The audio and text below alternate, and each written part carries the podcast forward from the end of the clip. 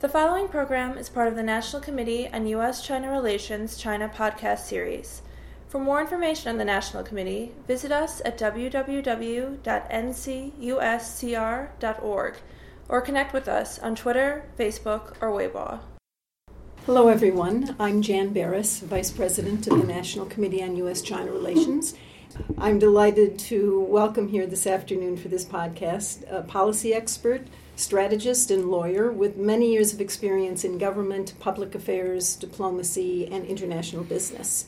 Mr. Donald Gross, now a senior associate at Pacific Forum CSIS, which is a nonprofit foreign policy research institute affiliated with the Center for Strategic and International Studies. It's also located in Hawaii, but I spoke to someone you work with there, and he said, "Alas, he's not here, and you don't get to go to Hawaii. That's a shame. That's yeah. that's one of the perks of working right. for Pacific Forum. You need to change that." Um, yeah. So we're delighted to have him to talk about the book that he's published called "The China Fallacy." Uh, and I'm just going to start out by asking you what motivated you to write the book?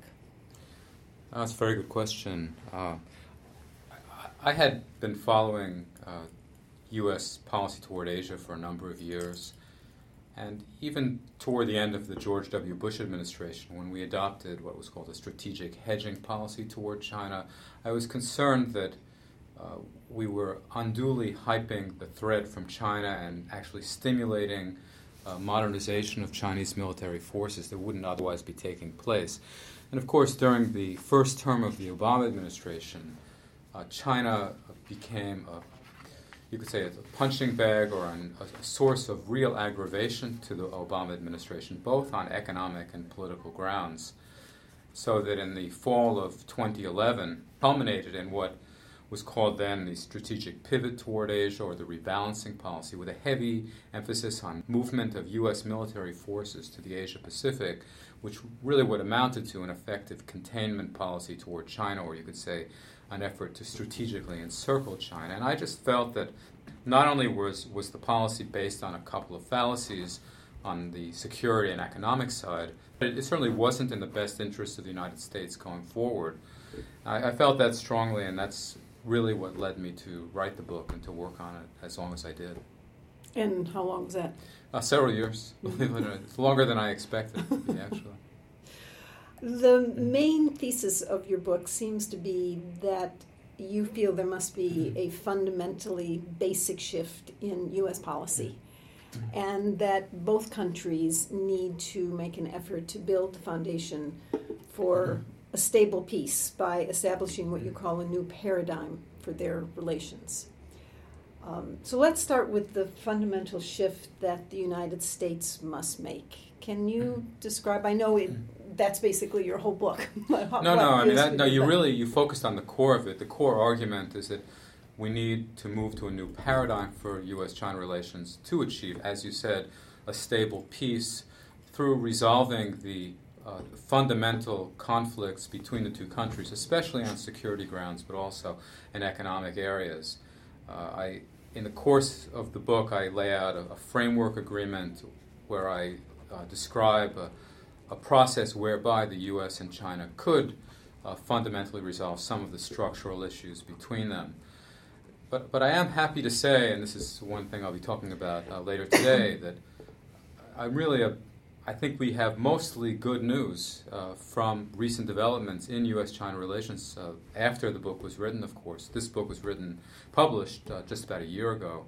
But as a result of the summit meeting, the Sunnyland Summit in June, then the meetings between very high level officials in the Treasury and State Departments with their Chinese counterparts Oh, in July, we've actually moved to a much better place right now in U.S. China relations. Uh, it's it's not as far as we need to go, but actually both the two governments, they, based on a Chinese proposal, they've now agreed, Obama and President Xi Jinping, that that there should be a new model for great, what they call a new model for great power relations between the U.S. and China. So they too are talking about a new model for relations. The reason that the Chinese formulated it that way was because of a lot of articles written by uh, especially people on the right, saying that a, a war with China by the United States is inevitable. Why is it inevitable? Because his, looking back historically to the late 19th century with the rise of Germany, 20th century with the rise of Japan, the argument they make is that when a newly emerging power threatens the dominance of the leading power and therefore threatens the stability of the uh, international system, that leads to war. So the formulation that, that China and the US have now agreed on is that yes, we should have a new model. We, we do have a new model that we're working on. And the, the reason for that model is to avoid this potential for war and to deny, in effect, that it's inevitable. If, if there's a new model, it's focused on preventing uh, there being a clash between the U.S. and China and bringing China into the international system as it has been brought in since the early 1980s in the Reagan administration, the George Bush senior administration, uh, the Clinton administration, and, and henceforth. I mean, China was brought into the World Trade Organization. China is a member of a great many multilateral organizations. And so and Chinese themselves have stressed, as you know, the peaceful rise policy, the notion that they are not a threat to the United States and to other countries, and that they are trying to join the international system. So that's actually the good news, and I would say that since June, uh, up until their last meeting and continuing, they had a, a meeting in St. Petersburg, that G20 meeting, where they reaffirmed their mutual commitment, and there are a lot of specifics that have come out after the summit meeting at this uh, uh, regular meeting called the Strategic and Economic Dialogue to help in the area of military military communications. Uh, that's just one area. A common policy toward North Korea, which really underlay a lot of their desire for cooperation. Both China and the United States see North Korea as a major threat and want to prevent North Korea from expanding its nuclear arsenal. So we all know there was a terrible problem this past spring when the the new leader of North Korea threatened the United States, threatened uh, South Korea. You know, there was a real potential for war. China at the UN, for the first time in four years, agreed to expand the sanctions that the U.S. had proposed and supported. That was a major signal that China was moving in our direction on North Korea. And then the most critical factor was the, uh, the new Chinese president emerging, uh, being an, appointed officially in March, I think that the administration correctly saw that as a great opening to improve relations that had not been very good between President Xi's predecessor and President Obama on a personal level, and then the policies clashed. Uh, so now we have uh, a much better chemistry between the two leaders, but also a more of a, de- a, clearly more of a determined effort to stabilize the relationship. And I would say that since June, we do have a far better relationship with China uh, on both security and on economic issues. Uh, but it now needs to get into some of the structural problems, like on Taiwan and with issues over the South China Sea, the East China Sea, that lie are still out there and could severely disrupt the relationship if those issues are not addressed. So that's so that's encouraging that you. So you see that mm. uh, encouraging signs mm. since the Sunnylands, which mm. I think everyone agrees. First of all, it's wonderful mm. that they got together. It's wonderful they mm. did it in a new way. Right. And the mm-hmm. Chinese were very pleased about the fact that the two men were able to sit down, roll up their shirt sleeves. We were very pleased not to have to sit through long yeah. sort of lectures about this is the way it's going to be in a very stilted, stultifying way.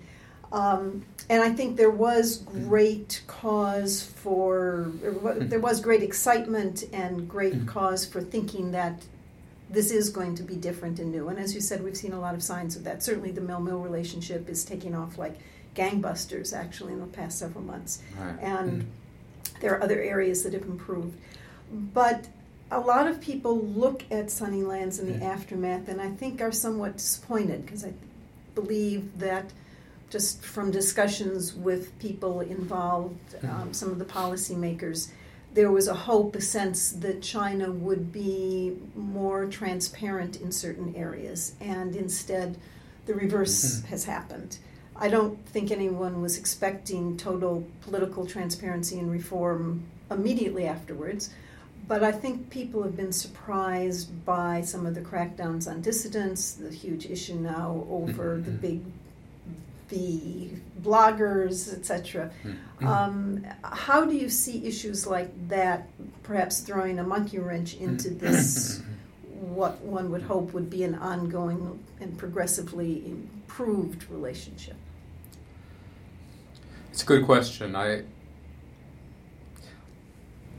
from my standpoint, the specific achievements, not just the rhetoric, the specific measures that China and the U.S. have agreed to take on, secu- on the security side and on the economic side are far better, or, you know, exceed expectations by a great amount more than one could have certainly have expected a year ago, but even at the beginning of this year. so, uh, to me, the amount of progress that's been made and then the practical cooperation, whether it's on a bilateral investment treaty, on welcoming Chinese investment into the United States, foreign direct investment, the increase in mill to mill communication, the cooperation on North Korea. These are things that would have been a fantasy just last fall. Um, you know, my argument has been, and this is one that I make in the book, I strongly believe in supporting the advocates of human rights and democracy in China and the argument that I make is that by improving the security relationship, we can do more to help the progress of human rights and democracy than almost by any other measure. The reason that that's so is that the forces of repression in China, the domestic security forces, always use the threat of a foreign power, an external threat, to justify and to legitimize their crackdowns on dissent within China. It's something in my book I I cite uh, Natan Sharansky, the famous Soviet refusenik, who wrote about this very issue in China and also cited his experience in the Soviet Union. It's well known that authoritarian regimes, to justify uh, internal repression, always point to an external threat. It happens in North Korea, it happened in the Soviet Union, it happens in China. So, my argument has been, and I continue to believe, that if we have a significant improvement on structural issues on the security side, that that would deprive uh, repressive forces within the Communist Party and other police agencies in China of, of the rationale that they use. Um, I, I, I, I, am as concerned as, as you and as others are about any uh, crackdown on dissent. I, I know that there is, has been a more, more of a hope for political reform than seems to have materialized. The emphasis that uh, that President Xi Jinping has made has, has been clearly on economic reform, telling the Americans, for example, that there'll be reform of uh, state owned enterprises, uh, exchange rate reform, uh, they'll loosen restrictions on foreign investment coming to the country. So it seems, my interpretation is that uh, he's, he's a new president, but he hasn't consolidated power in China. It's hard to know where he wants to go. I, I, I tend to believe because he was a, personally a victim of the Cultural Revolution, was one of the young people sent down to the countryside and for four or five years labored in obscurity like others. I, I tend to believe because he knows the worst excesses of the Communist Party, uh, he would be more sensitive to the need for political reform. So my interpretation is that I haven't, on the political side, I wouldn't give up on President Xi. I don't like the uh, recent shift and uh, crackdown any more than, than other proponents of human rights in China, but I tend to ascribe it more to his inability and the limits on him within the Politburo to push forward political reform. So he's chosen, he's stabilized the relationship with the U.S. in large part on a variety of, in a variety of areas. He's clearly target. He has a consensus for economic reform, but he doesn't have that with on, on political reform. So, yes, I, I would. I'm not justifying it. I would be very critical. I'm critical of what he's done, but I ha- I don't believe it's a final uh, signal about what we can expect in the future. Um, I want to get back to a word you use, and that's certainly a primary, if you had to reduce the relationship to certain terms, right, right. one that is used a whole lot in China, right. to a lesser extent here, is this word containment, and you used it in mm-hmm. sort of the opening right. couple sentences in our discussion this afternoon. And I have to say, as someone who grew up in the 50s and during the Cold War, mm-hmm. um, my image of containment and what that word means is the Soviet example. And when I hear my Chinese mm-hmm. friends, and it's you don't have to scratch very deeply among Chinese for that word to instantly come out. The U.S. is trying to contain us. I say to them, look at what went on between the United States and the Soviet Union in the mm-hmm. 50s and the 60s. Did you have hundreds of thousands of students going in each direction, mostly Soviets mm-hmm. coming to this country? Did you have Americans investing billions of dollars? Mm-hmm. Did you have scientific cooperation in almost any field that you can imagine? Did you have XYZ all from A to Z through the alphabet? I mean, we have an enormously deep and complex and right, rich right. web of relationships between China and the United States that runs from the top at the federal level and, and their central level down to tiny little exchanges between high schools and between all sorts of things that would have been unimaginable during our relationship in the Cold War with the Soviet Union. And so it really bothers me that mm-hmm. people mm-hmm. call what we're trying to do containing China. Because if we were trying to contain them, we wouldn't have this I don't believe this this mm. terribly rich and complex, wonderfully rich, not terribly rich, wonderfully rich, complex, and um, integrated environment between the two countries. Do, do, we need to find another word, or what's the problem well, um, here? I mean, I, I use the word effective containment policy because the U.S. denies that that the government denies that we're containing China. The problem is that you're right, of course, that it's a very complex relationship. There's a lot of openness and exchanges in, in, a variety of areas, students going back and forth. Certainly on the economic side, a considerable amount of American business in China, an increasing amount of Chinese business coming here. but uh, as you know, over the last uh, three years, up until this, up until this past spring, U.S. and the Pentagon and, and the, conservatives in the United States, especially, but then also, as part of a policy that uh, Secretary Clinton embraced, have been very concerned about so-called Chinese assertiveness, and then the pushback. Uh, you know, it's a pushback that's occurred. We've moved troops to uh, northern Australia. We're talking with allies about moving our forces back and redeploying forces into the Asia Pacific. Uh, Panetta talked about and has adopted. We've adopted a policy of moving 60% of American forces into the Pacific.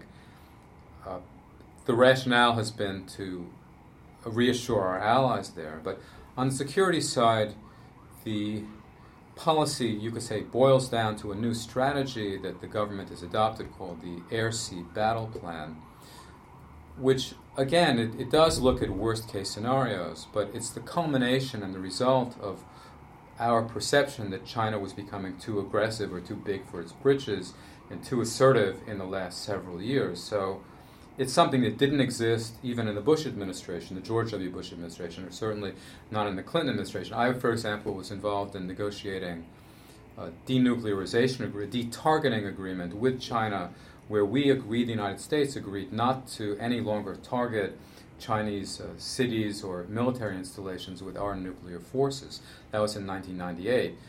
The air sea battle strategy is just on the opposite end of the spectrum. We now are planning long range strikes by uh, stealth bombers, B 52s, variety of uh, naval aircraft on mainland China preemptively to prevent, uh, in the event of a war. And one of the things I'll be talking about later is uh, an observation by a guy named David Gompert, the former uh, deputy director of national intelligence here, that China also has adopted a policy of striking first, basically, to try to take out American, in the event of war or crisis, take out American carriers, American uh, missiles, and American, even American satellites.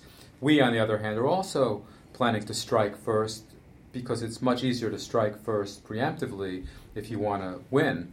And what's happened is that Gompert points out that we have real a textbook case of crisis instability at this point, where the U.S. is uh, strategically needs to, in the, in the event policymakers here or military leaders feel that China is going to attack Taiwan or China is going to do something against American interests, there's a tremendous incentive for us to strike first. Similarly with the Chinese, it's the worst possible case right now. So the the best example of, of containment is well, there's the two. There's the redeployment of forces to the region, uh, the rhetoric that accompanied that to basically make it clear that China should, and to use a term, should not go beyond a certain red line uh, that we were setting down. But then the adoption, the official endorsement by the administration of this air sea battle uh, strategy uh, to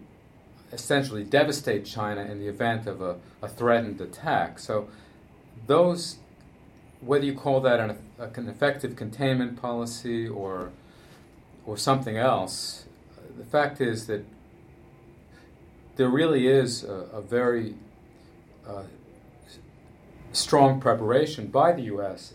to uh, attack China in the event that we see China becoming too assertive. And I, that's a different kind of containment policy that we had against the Soviet Union, certainly, but it does exist, and it's sort of you can't overlook that, unfortunately. So, if there's one positive thing that you think each country can do to end on a more positive right, note, right. Um, to reassure the other that we aren't, for us to reassure them, we aren't about mm-hmm. containment, for the Chinese to reassure us right. they're not as assertive and aggressive as it has appeared. Because you, mm-hmm. you would admit that there was a change, not admit, sorry, you would agree mm-hmm. that. Um, there seemed to have been a change in their charm offensive smile policy. Oh, of course. I mean, they did become more assertive. No, okay. no question All about right. it. So, what is it that each of us can do to reassure the other that we can take a step back? Well, the, the, that's a great question, a good way to end, because um, as a result of the increased mill-to-mill communications that uh, President Obama and President Xi agreed upon, and uh, Defense Minister Chang and Secretary of Defense Hagel followed up on in, in mid August, uh, uh, U.S. Pentagon strategic planners known as J5 will meet with their strategic counterparts in China at the PLA. These are the the actual people who do war plans, you know, who do the contingency planning for worst case scenarios. And they'll be setting up working groups to deal with some of the core issues. And here you have military people on both sides who are very practical, have a lot in common as professionals. We often saw uh, during the competition with the Soviet Union, as you mentioned earlier, military people were among the best experts on arms control delegations. Because I used to work for the Arms Control and Disarmament Agency, and I, I know the expertise of the Pentagon is great. So, specifically to answer your question, what they need to address is the Taiwan issue. They need the U.S. needs to push very hard to reduce the Chinese military threat to Taiwan. The Chinese have approximately 1,200 short range missiles trained on Chi- Taiwan. They have air and naval forces threatening Taiwan. They've conducted a, a, lot of exercises over the last several years to intimidate the Taiwanese leadership. It's now, we hear less about it now because, as you know, uh, President Ma, in, even in his first term, uh, has significantly, through his policies, on the economic side significantly lowered tensions with China. But this is the core, remains, and as I see it, and many others do as well, the core structural issue. If we can protect and secure China, Taiwan's democracy by significantly eliminating and drastically reducing the threat that China poses to Taiwan, that would allow us to significantly scale down U.S. arms sales to Taiwan, which would no longer be necessary, and also to pull back to some extent the very aggressive day to day reconnaissance by American air and naval forces all along the Chinese coast. China, by, for its part, could agree to a strategic buffer around Japan and increase uh, sec- uh, sense of security there, which would lead to a legal resolution in an international body called the International Tribunal for the Law of the Sea of these uh, claims, competing claims over islands in the South China Sea and the East China Sea. So I think it all starts with security professionals in working groups trying to develop solutions to essentially defuse uh, a, a, China, a relationship now where each side is worried to death about the other and is therefore planning for worst cases. Uh, we just, just to wrap up, we just saw a case where the U.S. pulled back from attacking Syria in favor of an arms control solution. There's a lot of skepticism about that, but the fact is that there are diplomatic mutual threat reduction measures that worked uh, and prevented war between the U.S. and Russia when it was the Soviet Union that can now be put in place and methodically worked through to prevent a, a, a, conflict, a serious conflict between the U.S. and China, and we need to work in that area. So I was reassured that one of the uh, measures and areas that the U.S. and China are going to work on, in both from Defense Minister Chang's point of view and uh, the, discussed in the Strategic and Economic Dialogue, was a, plan for arms control and non-proliferation measures between the U.S. and China. But um, as I was saying, it's especially encouraging that our war planners will be talking to their war planners, and who better to get to know each other? It's great to have high-level visits, but they only go so far. Basically, they set the policy, and everyone else does the work. And and now we that's what's so great about without hyping it too much, the stabilization that's occurred since June. We now can have people who develop the war plans to talk to each other. So that would be my major uh, source of optimism going forward. Well, good, and I so. hope that that optimism bears fruit, and uh, we hope your book does well. thank and we thank much. you for doing this podcast this afternoon. That's my and pleasure. For those who want more, you can look at our website, and because by the time this podcast is out, video of today's talk by Mr. Gross will be up as well. So, thank, thank you again. Thank you.